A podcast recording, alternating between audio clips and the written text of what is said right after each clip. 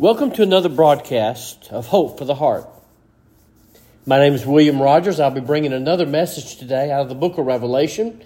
And the context for today, if you'd like to follow along, I encourage you to get your copy of the Bible and open it up and, and follow along with me. And we'll go to Revelation chapter 21.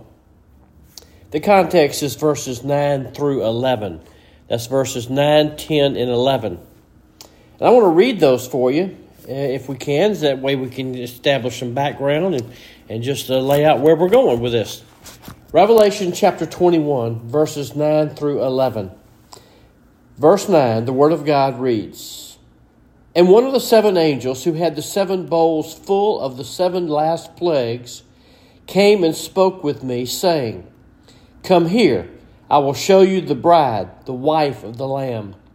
And he carried me away in the Spirit to a high mountain and showed me the holy city Jerusalem, coming down out of heaven from God, having the glory of God. Her brilliance was like a very costly stone, as a stone of crystal clear jasper.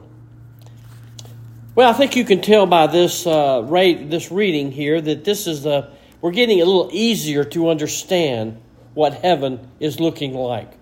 So I've entitled the message today, Heaven and the Glory of God. You see, it's almost inconceivable for us to think about what he's saying in relation to maybe formulating a picture of what this looks like.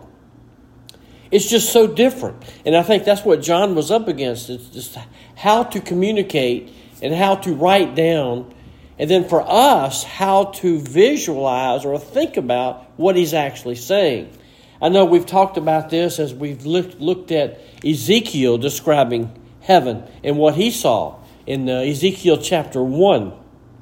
You can read Ezekiel chapter 1 10 times, and you're still not sure what he saw, or you can't imagine what he saw. It's inconceivable to understand the way he saw things and what he was actually looking at.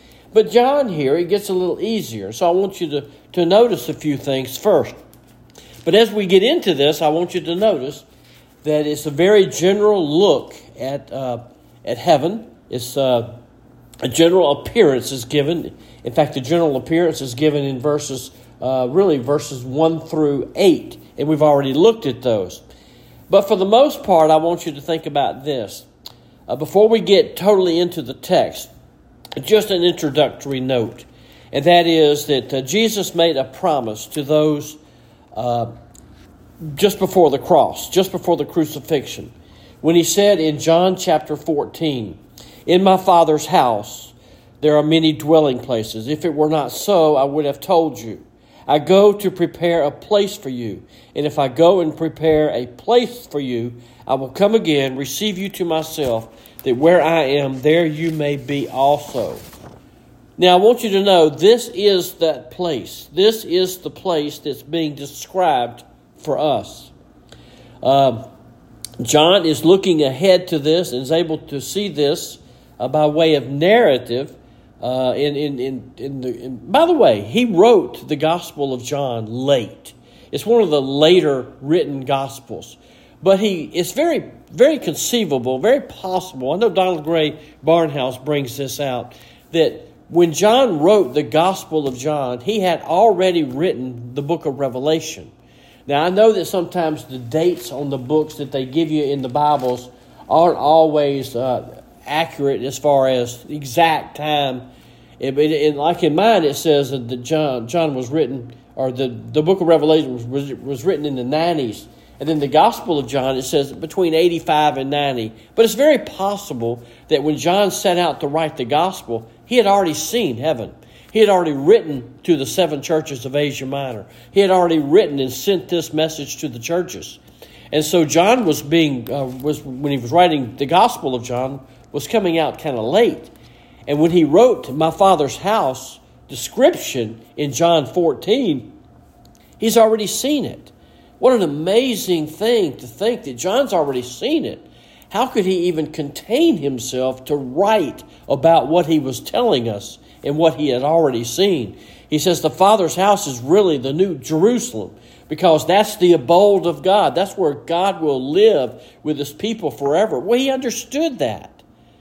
if he did see revelation and was taken up into heaven first before he wrote the gospel, I can't imagine what his mind was going through as he's writing in John chapter 14 the words of Jesus, telling them when John, before all of this, way back in the in the late 30s and early, uh, yeah, late 30s, uh, that Jesus was saying, In my Father's house are many mansions, and describing this place.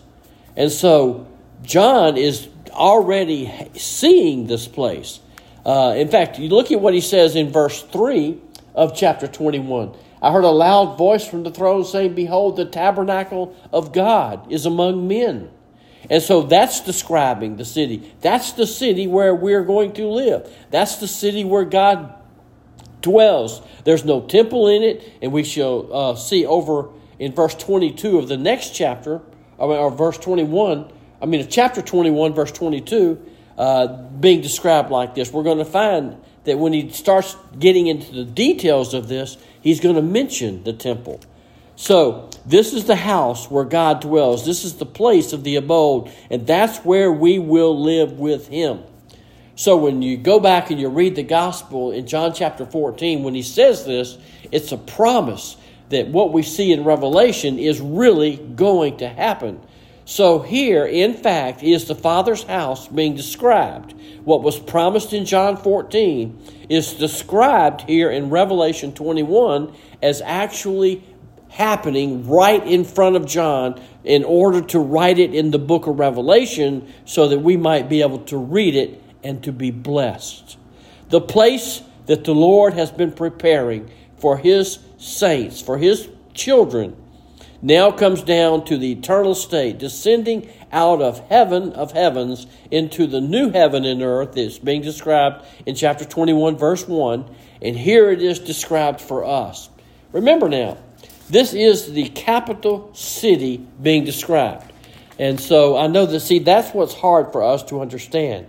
But it is being described for us. In fact, look at what it says in chapter 21, verse 1. It says, I saw a new heaven and a new earth. Verse 2, I saw the holy city, New Jerusalem, coming down out of heaven from God, made ready as a bride adorned for her husband. And so now he's going to explain just a little bit more about this. And so in John 14, we're given the promise of heaven repeatedly in the New Testament. We are told that believers, we're citizens of heaven, we're waiting to get to heaven, where our Father is our Savior, our dwelling is there, our names are written there, where our loved ones have been, if they've already gone, if I've already passed, are there. And so this is what is being described for us. It ought to be a real comfort to believers just to be able to see this and to read this and to understand this is our destiny. This is where we're going. And the Lord knows that we have a desire to know something about it, so He's giving it to us. Remember now, everything we know about God, He gives us. He tells us. It's written in His Word. So, this is a description, again, I say, of the Father's house where He is preparing a dwelling for us. It is, it's absolutely amazing to be able to read this. It's like we ought to be, at, when we open the Bible and see this, we ought to be able to say, Thank you, Lord, for the description here, for the encouragement here. Because when you don't know where you're going, man, that, that makes death scary. It makes getting sick scary. So, this is our assurance that this is going to really happen. And by, by the time, just a reminder, we, we get to chapter 21, by the time we're reading this in chapter in the Revelation, everything has already passed. The rapture has happened, tribulations happened, uh, the tribu- uh, the uh, all this involved with the judgments have all happened. Uh, the battle of Armageddon has happened. Uh, the millennial reign and kingdom has happened. The kingdom has already ended, and heaven and uh, earth and heaven were all destroyed. And then we come in. the, even the great white throne has already happened. So the death have already been sent to Hades, hell, and uh, now we're in chapter 21, heaven and earth being new. So we've seen the vision uh, of, of all that John is taking us and carrying us along with so that we can understand this. Now, the first eight verses of chapter 21 really are an introduction for us to what's going to happen in verses 9 and following in chapter 21. So you got the first eight verses basically and generally describing it. So, really, number one on the outline is the appearance. The appearance of heaven is general, and that's verses 1 through 8, in which we've already looked at. So, we're not going to take a lot of time there. But the introduction is we were given a glimpse of this capital city, then we already just read it to you in verse 2. Uh, he makes some uh, descriptions there that are a little bit confusing, and that's because he describes the city in verse 2 coming down out of heaven from God, made ready as a bride adorned for her husband. So he's going to pick up that theme again, and we're going to be able to look at that. Uh, and so we, we, we, because it's a capital city of our eternity, it becomes the focal point or the main attraction of heaven. And I think that's what we see here in verse 9. We, we actually see that beginning to take place. Look at verse 9, and we'll see what would be number 2 on the outline, which is an angel. Look at what verse 9 says. It says, And one of the seven angels who had the seven bowls full of the seven last plagues. So he's identifying just generally who this angel is. He doesn't give a name, but he does recognize the angel as having seen him before, meaning he's already recognized him as, as being one of the ones involved in the pronouncement of judgments and even the specific judgments of the bowl judgments, which tells us something about angels that they are not all exactly alike. When you see one, you've seen them all necessarily. There may be some of them like that. But this angel stands out. He can identify him. He's identifiably different than, say, some of the other angels because he identifies him as one of the seven who had the seven bowls of wrath. So that may not mean anything to us except that we meet an angel here. And of course, angels have been very significant part of the pronouncement of judgment and all that is happening in the book of, of book of Revelation. so this judgment angel is being described for us just very generally as one he's already seen, one he's already has uh, had a dealing with as far as listening to him. And so in chapter 15, we won't go back into detail of it, but in chapter 15, those judgments, excuse me, were introduced. Seven angels who had seven plagues, which are the last, which, which are the last of the judgments. Seven angels appear, and they have seven plagues Again, it says, which are the last. Down in verse 7 of chapter 15, those seven angels had seven golden bowls full of wrath, and it describes that. And so, what John's doing, excuse me, is he's taking us back actually to that. So, so here we meet one of them. So here we meet one of them. Back to verse 9. One of the seven angels who had the seven bowls full of the seven last plagues one of those angels uh, introduced different things, and another one introduced different things. We saw one introduce the harlot, the Babylon, the whore of Babylon. So these angels are fulfilling several functions. So those angels appear to John, it says, coming and they speak with him, saying, and eventually those angels were recognizable, like I've said. He knew who he had already seen, and so he's identifying that angel for us uh, and the angel says, Come here, I will show you the bride, the wife of the Lamb. Now, that's an interesting way to introduce us because look at what it says in this actual one little brief sentence Come here, I will show you the bride. And you stop right there and you think, wow, well, the, who's the bride? Well, the bride is the church, uh, the wife of the Lamb. That's who the bride actually is.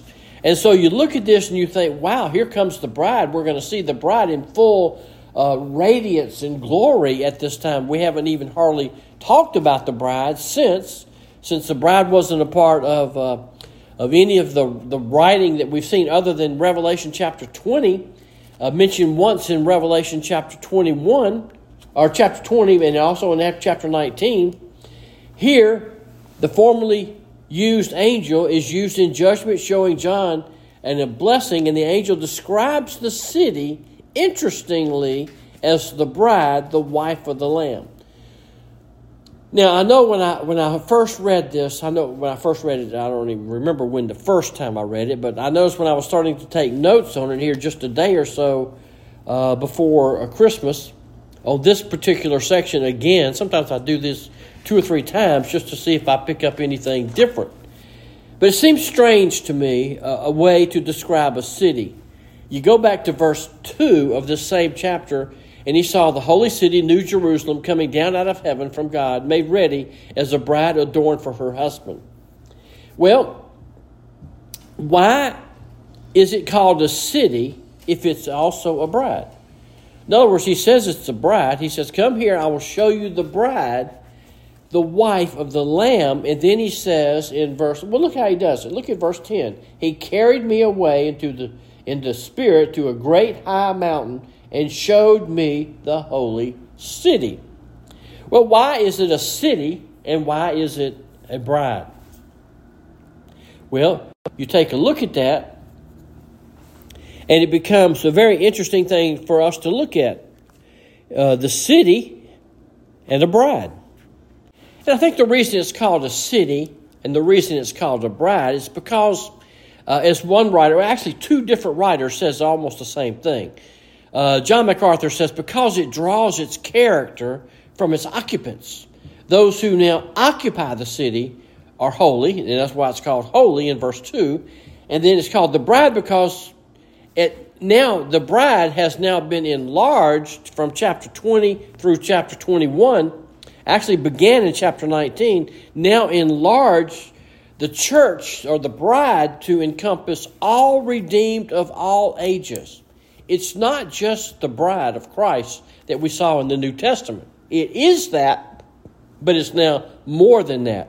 So when you go back to chapter 19, verse 7 to 9, and you talk about the bride there and the marriage supper of the Lamb, of course, the bride is the church. That's who the bride is. It's the church.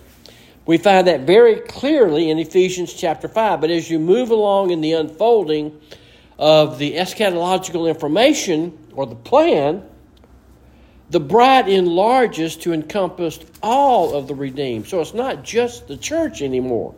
We're looking at all the believers that are going to heaven are going to live there. Now, ultimately, the bride that was defined as the church widens even at the time of the marriage supper.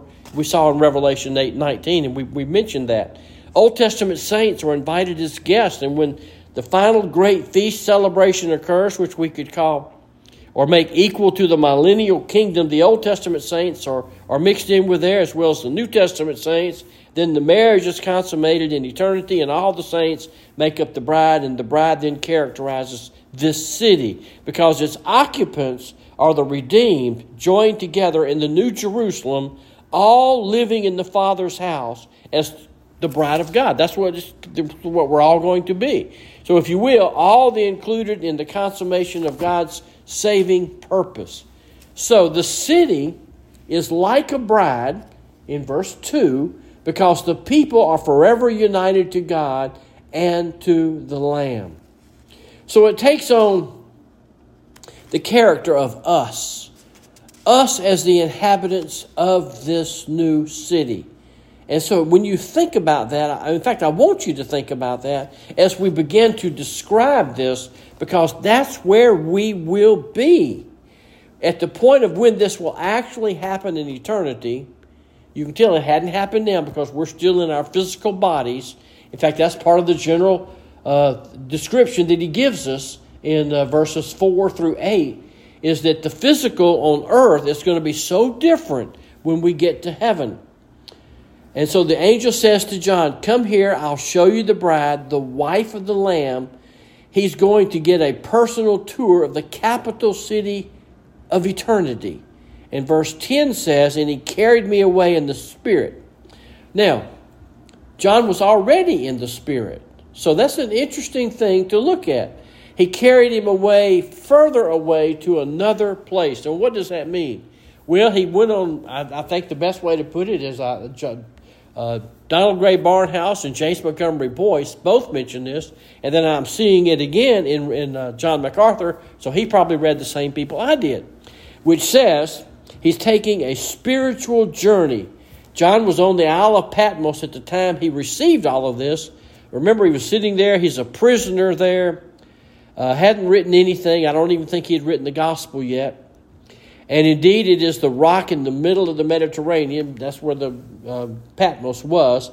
But he was transported spiritually by means of a vision and we really don't know how, what that means, it, other than it was not a dream, it was a spiritual reality for him, perhaps very much like the Apostle Paul had happened to him when he was called up into the third heaven. And so it says here in verse 10 and he carried me away in the spirit to a great high mountain.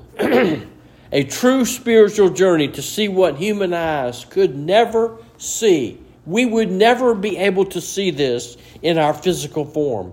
And if they did, we would not be able to talk about it, which is what I think Paul saw. I think Paul saw this. I think he saw this and he wasn't permitted to talk about it.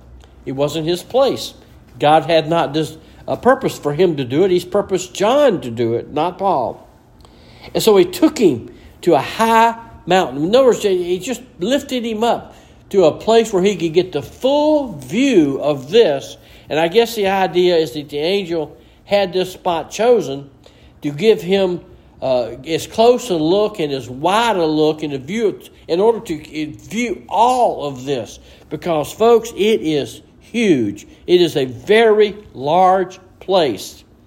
And to get as close to the celestial city uh, and see it suspended in the heavens and the new earth as possible. So when he got him in the vision way up on the great high mountain, it says, He showed me the holy city Jerusalem, the city that Hebrews talks about, a foundation or a city where made where the builder and maker was God. And he says again, it was coming down out of heaven from God. And that's a phrase that we saw in Revelation 21, verse 2. It says, I saw the holy city, New Jerusalem, coming down out of heaven from God. He sees that coming down from heaven from God. And so, what a description. It's coming down out of heaven from God. This is obviously repeated again, again in, in verse 2 we saw it, and then it's two other times.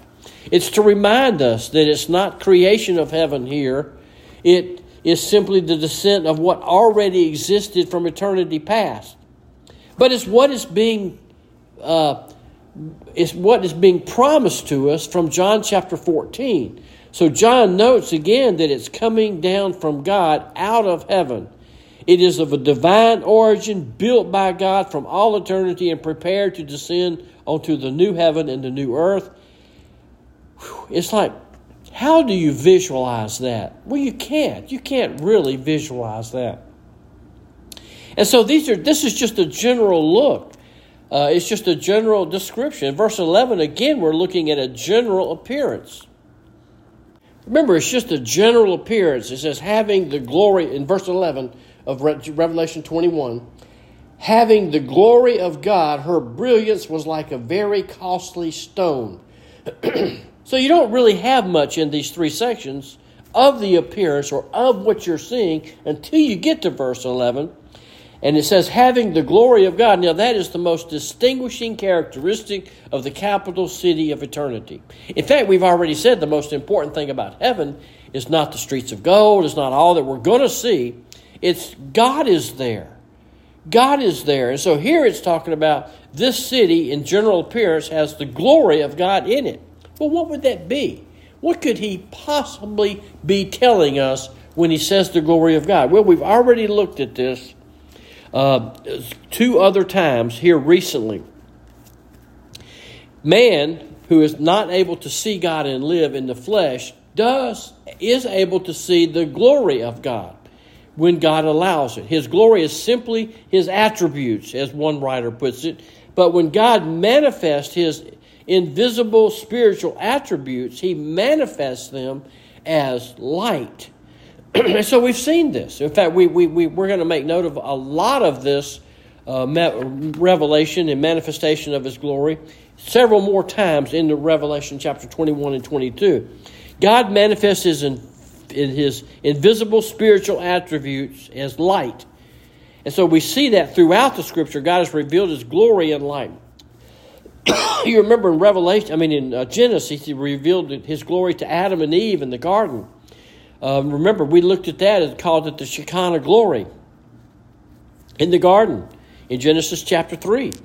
He revealed his, and then also uh, to Moses, he revealed his to Moses and to the people of Israel in the sky.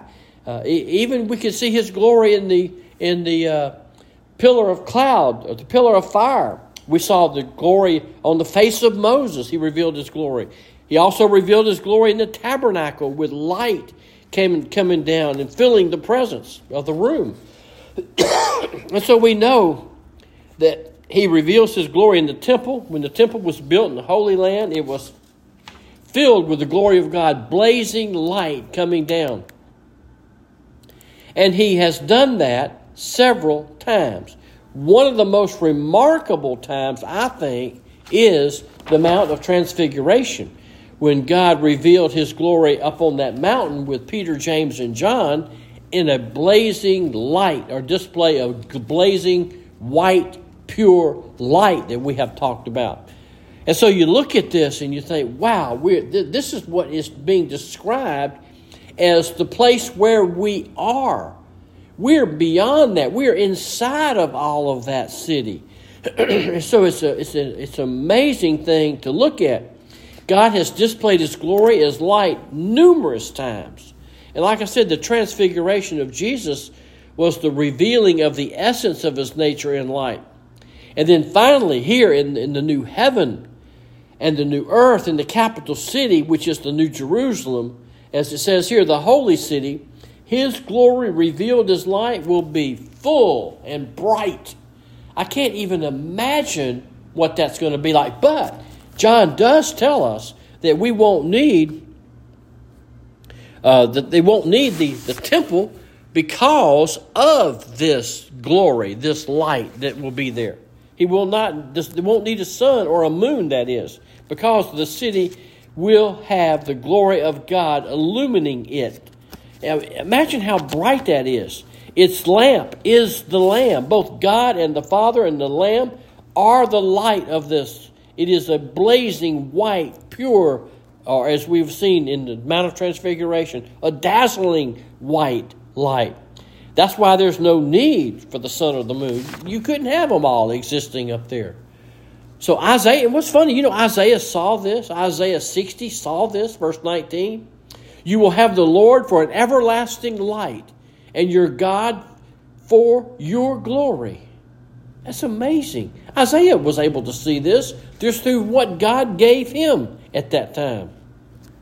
So the first thing that strikes John as he's taken to this high mountain and looks up and sees the holy city, Jerusalem, is the glory of God just radiating as far as he can see. What a sight that must have been. Look at verse 11. John wants to describe this light for us. He makes this effort to do it. Her brilliance, and I know we don't have too much longer, but I'm going to try to cover some of this. Her brilliance, it says, was like a very costly stone.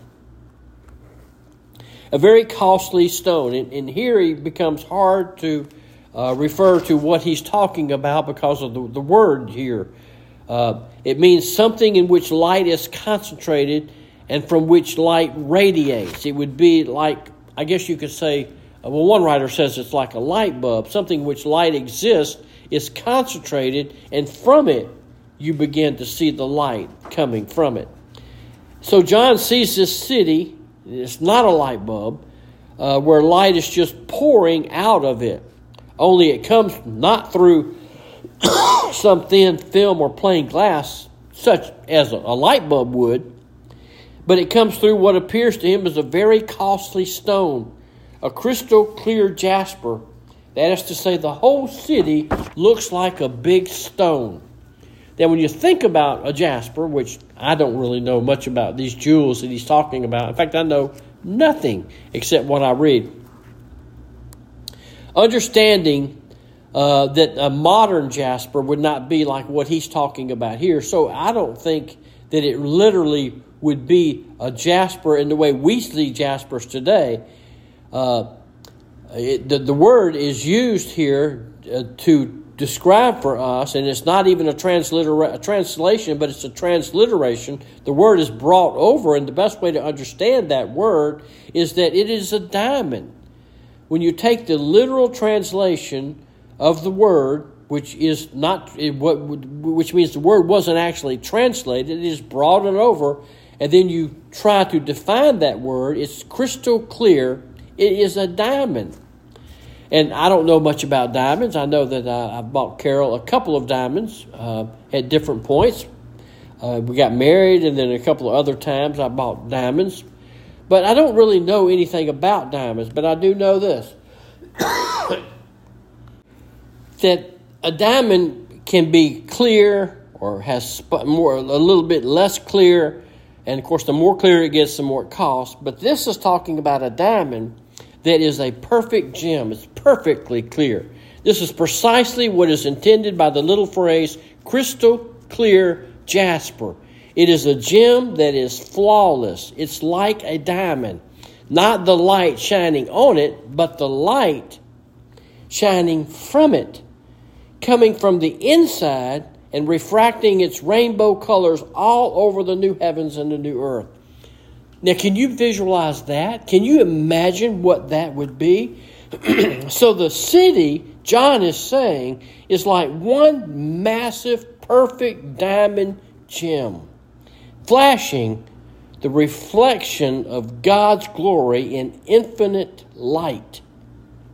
And we're going to be there. That light is coming from all of the inside where we are. In fact, look how it says it in verse 3. Uh, a loud voice from the tabernacle from the throne said, Behold, the tabernacle of God is among men, and he shall dwell among them. We're all in there dwelling together. And they shall be his people, and God himself shall be among them. That's why the glory is there. Imagine that one massive, perfect gem. That's what the city looks like. It's a remarkable general appearance. It is like a massive, massive uh, look at, at, at this. In, fact, we're going to see just how massive that is when we get a little bit further. In fact, it says in verse 11, as a stone, crystal clear jasper. Verse 12, it had a great high wall. And so we're going to be able to get into the description of that, but I'm going to hold that because I don't want to get too far to where I can't come back or I can't cover it thoroughly. I don't want to rush through this. But this is our eternity, folks. This is this is where we're this is where we're going to be headed. Uh, some of us have loved ones that are already there, and, and to think about that's where they are, and we're going to join them there in that place is almost more than we can bear. Uh, in order to go further than this, we would have to have a spiritual body. We couldn't have physical. So I hope that encouraged you to read your Bible, stay with it, stay in the book of Revelation. We don't have much more, and we'll be finishing this book. And uh, it, what a tremendous book it is. And so, what a privilege it is that God has allowed us a glimpse into heaven today. Thank you again for joining me.